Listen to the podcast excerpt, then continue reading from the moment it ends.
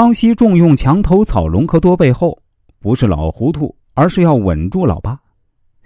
在《雍正王朝》电视剧的剧情中，隆科多可以说是一个与众不同的人物。他当过逃兵，欠过国库银子，甚至还卖了宝刀来替，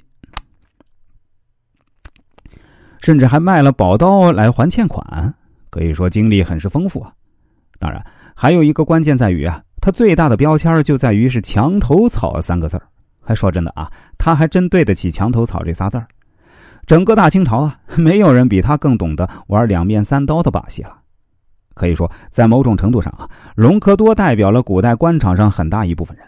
那便是这部分人啊，没有坚定的政治立场，心中啊是无国无民，只有自己的个人利益，所以啊是趋炎附势、见风使舵，如同墙头草一般的随风倒。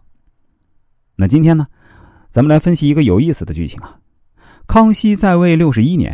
可以说是一个老狐狸式的政治人物了，他难道老糊涂了吗？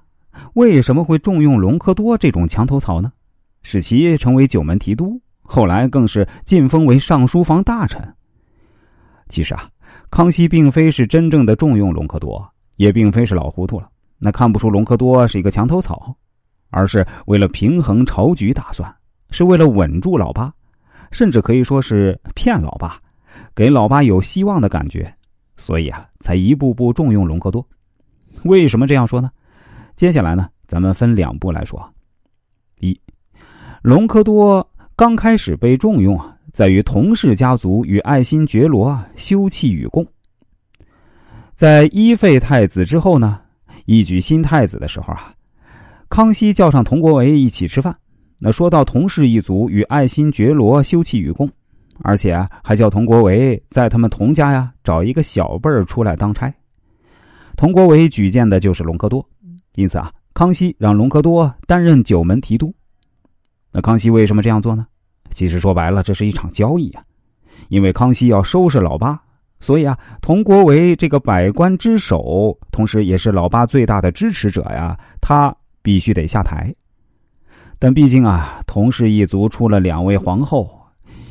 说是围绕在康熙身边最重要的外戚势力也不为过，所以啊，康熙不能一下子把这佟家呢打到谷底，因此啊，这饭局中呢，跟佟国维达成交易，就是啊，你下去，你的侄子隆科多可以上来。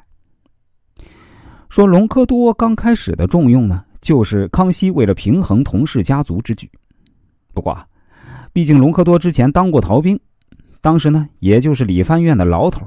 能不能坐稳九门提督之位啊，还是个未知数。可见这个主动权呢，还在康熙手里。看似是平衡了你同事一族，但最终能不能行啊，还是我说了算。